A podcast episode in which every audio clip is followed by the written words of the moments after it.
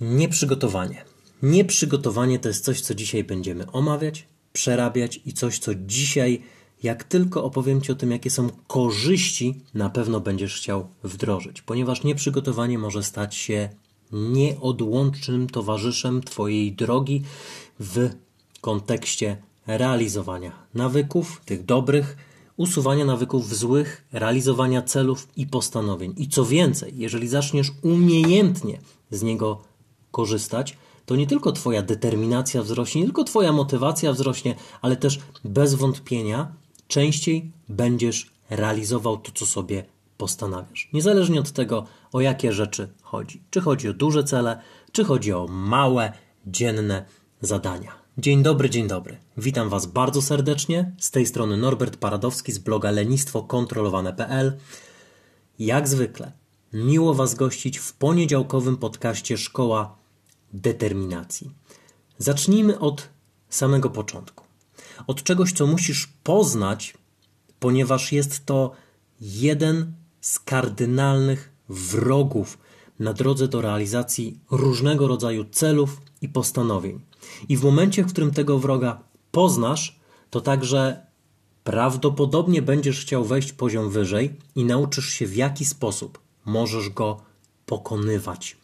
Jeśli tylko nauczysz się go pokonywać, to krótko i najprościej rzecz ujmując, więcej Twoich celów, nawyków, postanowień, zadań, pozytywnych działań po prostu zostanie zrealizowanych. Chodzi o coś takiego, co można określić schematem porażki.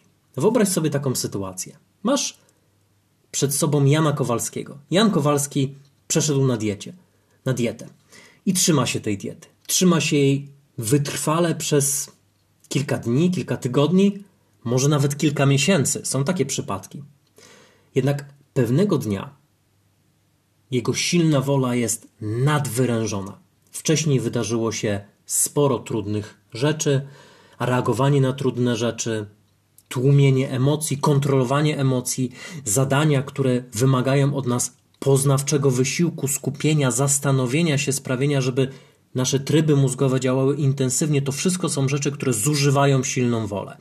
W dodatku nasz Jan Kowalski tego dnia jest niewyspany, a silna wola regeneruje się wtedy, kiedy śpisz a to oznacza, że jeśli masz niedobory snu, to masz też mniej silnej woli i jeżeli chcesz mieć jej więcej, to wystarczy, że będziesz więcej spał, więcej wypoczywał i mniej w miarę możliwości obciążał się poznawczo. Taki krótki przepis.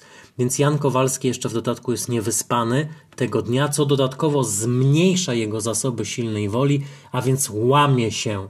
Łamie się chłopak i zjada pączka jednego, może nawet nie całego pączka. Czasami w skrajnych przypadkach to może być jeden maleńki gryz. I co? I to zależy od tego, na ile schemat porażki jest u niego obecny. Jeżeli jest obecny bardzo, to może stwierdzić: O kurczę, ja nie potrafię, nie umiem wytrwać, przecież moja dieta się załamała. Więc stwierdza, że skoro nie potrafi, skoro nie umie wytrwać, to co mu tam? Zjada kolejnego i następnego pączka. Pojawiają się wyrzuty sumienia. Wyrzuty sumienia generują dyskomfort emocjonalny, a jeżeli Jan Kowalski nie ma odpowiednich strategii dotyczących tego, jak może sobie efektywnie z emocjami radzić i nimi zarządzać, to prawdopodobnie będzie chciał ową intensywność emocjonalną, która jest nieprzyjemna, zagłuszyć dalszym obżarstwem. I co się dzieje? Płynie.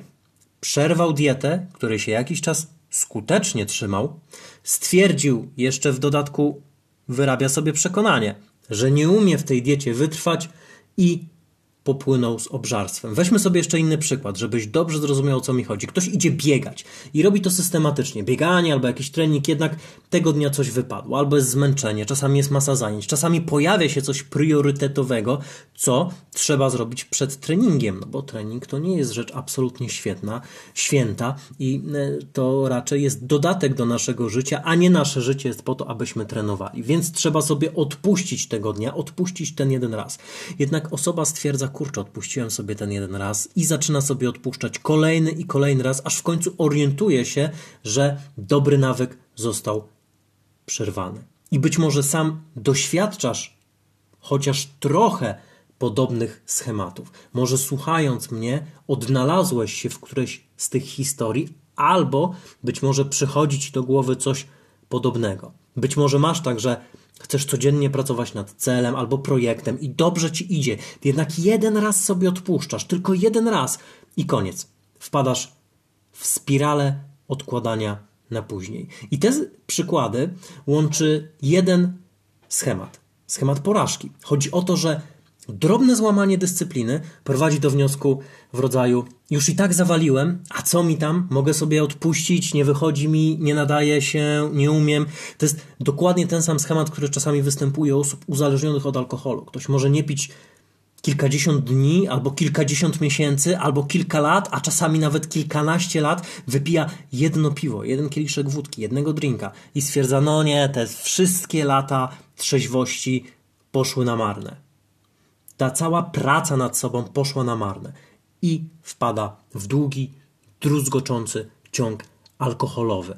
Jeżeli chcesz przerwać ten schemat, to koniecznie słuchaj mnie dalej, bo za moment podam Ci jedną metodę, która bardzo dobrze niweluje albo znacząco łagodzi ten schemat, tudzież syndrom porażki. Jak możemy sobie z tym radzić? Po pierwsze, musisz wiedzieć, że prędzej czy później olejesz trening. To się stanie. Prędzej czy później przekroczysz kalorie, jeśli je liczysz, albo odpuścisz projekt, albo będziesz się po prostu lenił.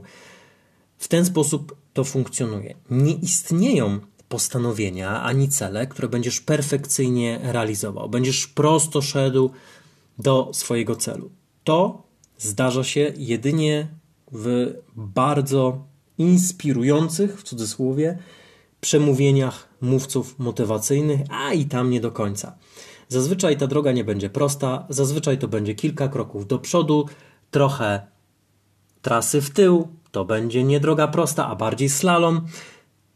I istotne jest w tym nie to, że wtopa się wydarzy, bo na pewno się wydarzy. Istotne jest to, żeby po tej wtopie jak najszybciej włączyć przycisk stop i przestać staczać się po równi pochyłej. Widzisz, celem nie jest, i tutaj uwaga, mnóstwo ludzi popełnia ten błąd.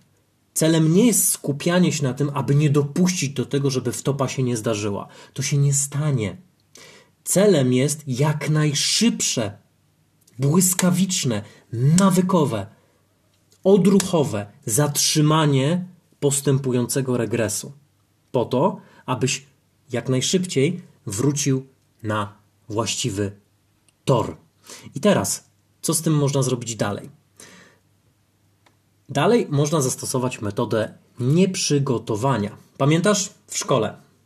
W szkole było coś takiego jak nieprzygotowanie. U mnie to funkcjonowało tak, że przed rozpoczęciem lekcji należało się to zgłosić nauczycielowi, uwaga, przed rozpoczęciem lekcji i fantastycznie, można było nie mieć pracy domowej, czy tam nie było się wzywanym do tablicy, tego typu rzeczy się działy. I fantastyczne jest to, że możesz z tego skorzystać w swoim dorosłym życiu, zatrzymać schemat porażki i jednocześnie, uwaga, to może się wydawać nieintuicyjne, ale badania potwierdzają, że tak właśnie będzie.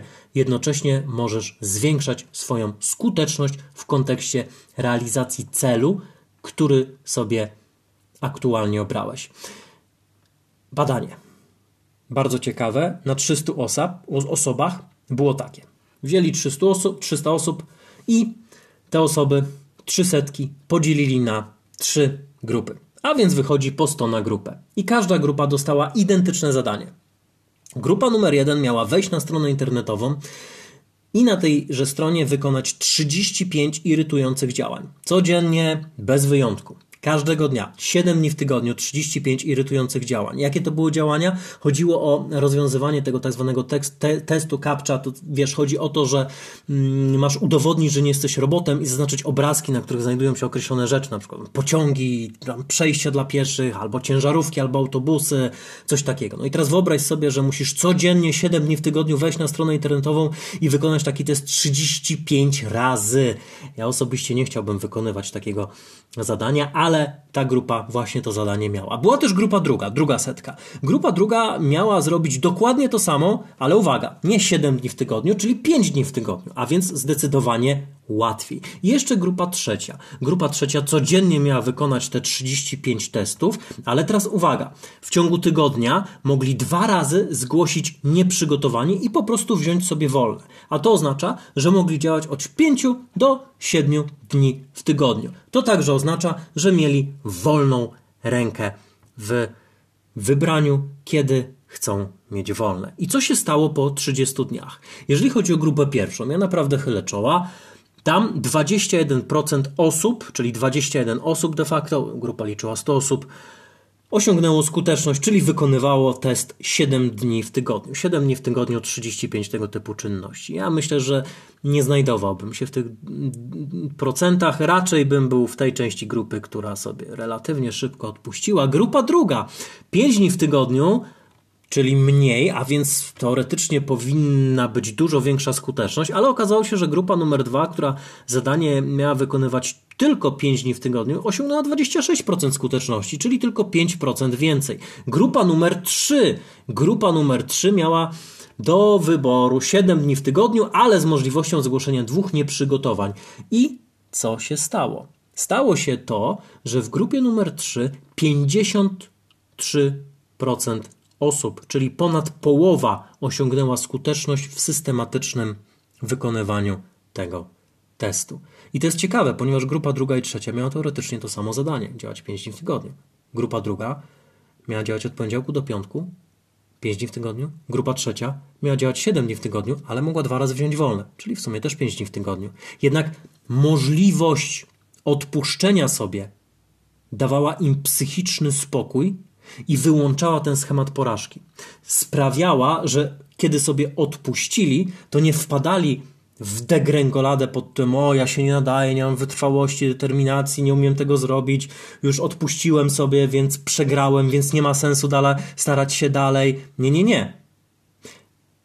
Ta możliwość wzięcia w cudzysłowie wolnego dawała im psychiczny spokój i sprawiała, że skuteczność działania była dwukrotnie e, większa, właściwie ponad dwukrotnie większa względem grupy pierwszej. Ludzie z ostatniej grupy od czasu do czasu przecież też odpuszczali, ale to było zgodne z zasadami. Nie włączało nieprzyjemnego ładunku emocjonalnego, nie wpychało ich na równie pochyłą. Dlatego, uwaga, teraz konkluzja. Jeżeli pracujesz nad realizacją jakiegoś celu albo też jakiegoś postanowienia, to koniecznie, ale to koniecznie uwzględnij sytuacje awaryjne, bo one na 100% się pojawią. Uwzględnij, że czasem może ci się nie chcieć i z tego powodu odpuścisz i to jest super ok. Koniecznie utnij perfekcjonizm, ponieważ to jest najlepszy sposób na zaprzestanie działania. Perfekcjonizm to jest doskonała metoda i naprawdę świetna strategia na to, żeby albo sobie szybko odpuścić, albo sobie tak wyśrubować standardy, że w ogóle się nie zaczyna. Ustal także, i to jest bardzo ważne, ustal sobie zasadę zgłoszenia nieprzygotowania. Kiedy w jakich sytuacjach, w jakich warunkach możesz zgłosić nieprzygotowanie. Jeżeli Twoim celem jest na przykład systematyczne ćwiczenie, albo jeżeli Twoim celem jest dodatkowa praca nad jakimś projektem w pracy, albo jeżeli Twoim celem jest cokolwiek, to zastanów się, na jakich zasadach, kiedy, ile razy w tygodniu albo ile razy w miesiącu będziesz mógł bez wyrzutów sumienia, będziesz mógł bez katowania się emocjonalnego po prostu zgłosić nieprzygotowanie i sobie odpuścić. Dzięki temu będzie ci o wiele łatwiej. Dzięki temu, nawet jak będzie trudno, to będziesz miał ten komfort psychiczny pod tytułem: O, okej, okay, zawsze mogę wziąć wolne. Co swoją drogą przypomina mi trochę zasadę checkpointu, którą opisuję w 25 metodach na pokonanie lenistwa i w ogromnym skrócie zasada checkpointu w najprostszej wersji będzie funkcjonowała w ten sposób, że zaczynasz jakieś działanie i dajesz sobie checkpoint, czyli moment, w którym możesz sobie odpuścić. Na przykład bardzo ci się nie chce robić treningu, więc stwierdzasz, dobra, zrobię tylko rozgrzewkę, a po rozgrzewce zdecyduję, czy robię trening dalej, czy też nie robię. Robisz rozgrzewkę i potem decydujesz, dajesz sobie realne, prawdziwe prawo do tego, żeby odpuścić. Jak odpuścisz, to jest ok, super, zrealizowałeś swoje postanowienie, wykazałeś się dyscypliną, determinacją, zbudowałeś część regularności w postaci nawyku, ponieważ nawyk buduje się przez regularność, a nie przez objętość działania, czyli przez systematyczne powtarzanie, a nie przez robienie bardzo długo, robienie bardzo długo czegoś, czy robienie bardzo intensywnie czegoś, jeżeli nie mamy wyrobionego nawyku, to też jest bardzo dobry sposób, żeby się wypalić i sobie odpuścić, więc zbudowałeś sobie tę część nawyku, dajesz sobie pełne prawo do tego, żeby odpuścić, tudzież jeżeli masz ochotę, to kontynuujesz działanie. W ten sposób działa zasada checkpointu. Jest ona w pewien sposób podobna do zgłoszenia nieprzygotowania, czyli daje ci realne, namacalne prawo do tego, żeby zaprzestać działania, a to z kolei zmniejsza stres emocjonalny związany z tym, że sobie odpuściłeś i nie dopuszcza do tych wszystkich negatywnych myśli na swój własny temat. I koniecznie, ale to koniecznie,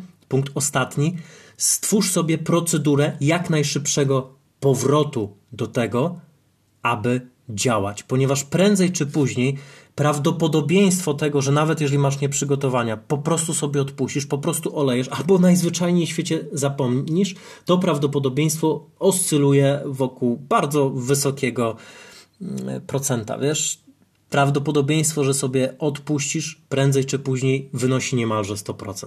Ponieważ nie jesteśmy maszynami, nie zawsze wykonujemy powierzone nam zadanie w sposób perfekcyjny, czasami nam się nie chce, czasami nawet maszyny się psują, czasami nawet maszyny sprawiają trudności, więc prędzej czy później nastąpi to u Ciebie i ważne jest to, żebyś po pierwsze znał schemat porażki, ponieważ jeżeli go znasz, to istnieje dużo mniejsze prawdopodobieństwo, że wpadniesz w to negatywne ocenianie siebie i popłyniesz dalej w odpuszczanie sobie, a po drugie, doskonale, jeżeli masz jak najprostszą, jak najszybszą do zastosowania, gotową procedurę pod tytułem co wtedy robię? Co robię, jeżeli dzisiaj sobie na przykład odpuściłem trening? Ok, jeżeli dzisiaj sobie odpuściłem trening i uświadamiam sobie, że już go dzisiaj na pewno nie zrobię, bo jest za późno, bo już jestem totalnie zniechęcony, to jutro zrobię ten trening absolutnie z samego rana. Albo jutro o tej konkretnej godzinie, jak tylko wrócę z pracy, od razu przebiorę się w dres i natychmiast zrobię trening. Albo mm, w jakiś inny sposób, najszybciej jak się da, z powrotem wrócę do swojego nawyku. To oczywiście nie musi być trening, na tym przykładzie łatwo jest wytłumaczyć o co chodzi. Może to być każde postanowienie, Natomiast bardzo, ale to bardzo ważne jest to, żebyś miał procedurę awaryjną, szybkiego powrotu do realizowania swojego nawyku. Jeżeli to wszystko zastosujesz, o czym dzisiaj powiedziałem, to bez wątpienia przy swoich celach i przy swoich postanowieniach wykażesz się dużo większą wytrwałością, dużo większym też spokojem i luzem, ponieważ będziesz miał świadomość, że jedno odpuszczenie, jeżeli zgłaszasz nieprzygotowanie, jest zupełnie, zupełnie ok, a jedno odpuszczenie, jeżeli po prostu ci się zdarzyło, może nie do końca jest zupełnie ok, ale wiesz, jak sobie z tym poradzić i masz świadomość tego, żeby nie popłynąć w żadne toksyczne, samooskarżające opcje pod tytułem o ja się do tego nie nadaję, o wszystkie moje wysiłki do tej pory były na nic. I w chwili, w której będziesz realizował swój cel, doskonale o tym pamiętać, że nawet jeżeli powinie ci się noga, to to jest jednorazowy incydent, a nie trwały, zgeneralizowany schemat, ponieważ jest to wyjątek od reguły, a Twoją regułą jest działanie i dążenie do realizacji tego konkretnego, wartościowego celu, cokolwiek by to nie było. I tego Ci życzę. Pozdrawiam bardzo serdecznie i do usłyszenia w przyszłym tygodniu. Trzymaj się. Cześć.